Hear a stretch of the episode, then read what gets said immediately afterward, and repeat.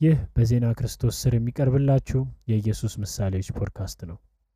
በዚህ ክፍል ይዘንላችሁ የቀረብነው ኢየሱስ ክርስቶስ ክርስቲያናዊ ሕይወት ምን ይመስላል የሚለውን የሚያሳየን ሲሆን የዛሬው ምሳሌ ደግሞ የመክሊት ምሳሌ የሚለው ይሆናል። ምሳሌ በባህሪው ሰማያዊ ትርጉም ያለው ምድራዊ ታሪክ ነው። ማለትም ምሳሌዎችን ስናጠና እያንዳንዱ ምሳሌ የሚያስተምረን አንድ ዋና መንፈሳዊ አስተሳሰብ እንዳለ እንረዳለን። ለዛ ነው ኢየሱስ ሲናገር የሰማይ አባታችሁ ፍጹም እንደሆነ እናንተ ፍጹማን ሁኑ ብሎ በማቴዎስ አምስት ቁጥር 48 ላይ ያስቀምጠልን። እኛ ፍጹማን እንዳልሆንን እናውቃለን። ነገር ግን ኢየሱስ ክርስቶስ ፍጹማዊ ሕይወት መኖር እንዳለብንና ፍጹማዊ ሕይወት እንዴት እንደሆነ ደግሞ ያሳየናል። ከዛ በፊት ግን አንዳንድ ጥያቄ ልጠይቃችሁ። ጎረቤታችሁ በችግር ውስጥ ሲሆን ትረዱታላችሁን? እግዚአብሔር የሰጣችሁንስ ችሎታ በመጠቀም ሁል ጊዜ ጠንክራችሁ ትሰራላችሁን? የሚጎዷችሁን ይቅር ትላላችሁን? በሚቀጥለው ምሳሌ ውስጥ ኢየሱስ ክርስቶስ ክርስቲያናዊ ሕይወት እንዴት እንደሆነ ያስተምረናል። የመክሊት ምሳሌ የእግዚአብሔር ቃል ከማቴዎስ ወንጌል ምዕራፍ 25 ከቁጥር 14 እስከ 30 ወደ ሌላ አገር የሚሄድ ሰው ባሮቹን ጠርቶ ያለውን ገንዘብ እንደሰጣቸው እንዲሁ ይሆናልና ለእያንዳንዱ እንደ አቅሙ ለአንዱ አምስት መክሊት፣ ለአንዱ ሁለት፣ ለአንዱም አንድ ሰጠና ወደ ሌላ አገር ወዲያው ሄደ። አምስት መክሊትም የተቀበለው ሄዶ ነገደበት፣ ሌላም አምስት አተረፈ። እንዲሁም ሁለት የተቀበለው ሌላ ሁለት አተረፈ። አንድ የተቀበለው ግን ሄዶ ምድርን ቆፈረና የጌታውን ገንዘብ ቀበረ። ከብዙ ዘመንም በኋላ የእነዚያ ባሮች ጌታ መጣና ተቆጣጠራቸው።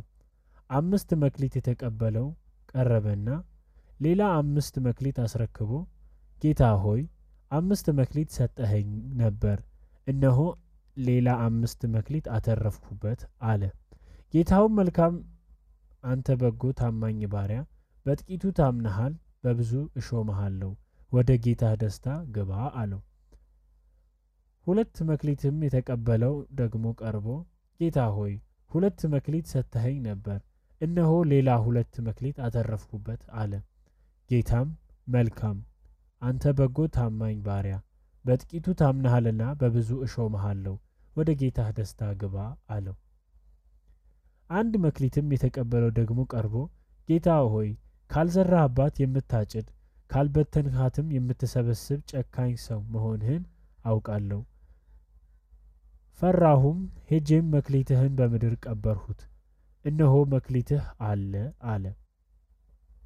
ጌታውም መልሶ እንዲህ አለው፣ አንተ ክፉና ሐኬተኛ ባሪያ፣ ባልዘራሁባት እንዳጭድ ካልበተንሁባትም እንድሰበስብ ታውቃለህን? ስለዚህ ገንዘቤን ለለዋጮች አደራ ልትሰጠው በተገባህ ነበር፣ እኔም መጥቼ ያለኝን ከትርፍ ጋር እወስደው ነበር። ስለዚህ መክሊቱን ውሰዱበት፣ አስር መክሊትም ላለው ስጡት፣ ላለው ሁሉ ይሰጠዋልና ይበዛለትማል፣ ከሌለው ግን ያው ያለው እንኳ ይወሰድበታል። የማይጠቅመውንም ባሪያ በውጭ ወዳለው ጨለማ አውጡት፣ በዚያ ልቅሶና ጥርስ መፋጨት ይሆናል። ኢየሱስ በዚህ ምሳሌ ጌታን በታማኝነት ማገልገልን ያስተምረናል። ኢየሱስ እስከሚመለስበት ጊዜ ድረስ እግዚአብሔር የሰጠንን ስጦታዎች በመጠቀም ታማኝ መሆን አለብን።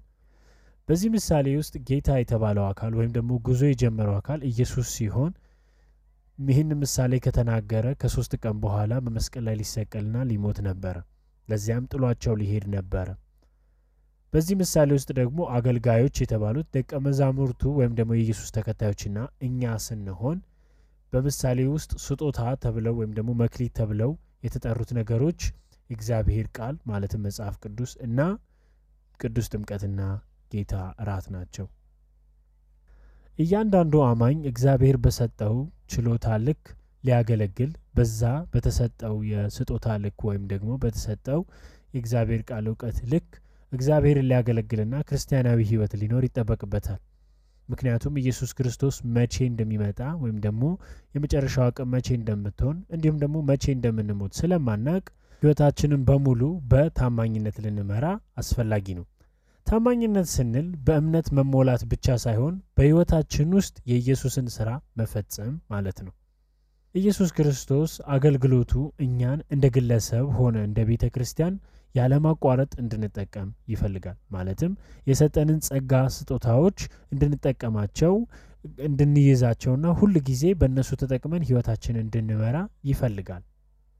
በታማኝነትም ስጦታዎችን እየተጠቀሙ የሚኖሩትን ሰዎች ኢየሱስ ክርስቶስ ወደ ታላቁ የሰማይ ደስታ ይጋብዛቸዋል። ታማኝ ያልሆነውንም አገልጋይ ኢየሱስ ክርስቶስ የአገልግሎቱን ሂሳብ ማለትም የመክሊቱን ትርፍ ይጠይቀዋል። ነገር ግን የሚሰጠው ነገር ስለሌለ ይሞታል ወይም ደግሞ ከኢየሱስ ክርስቶስ ይለያል። ማስተዋል አለብን።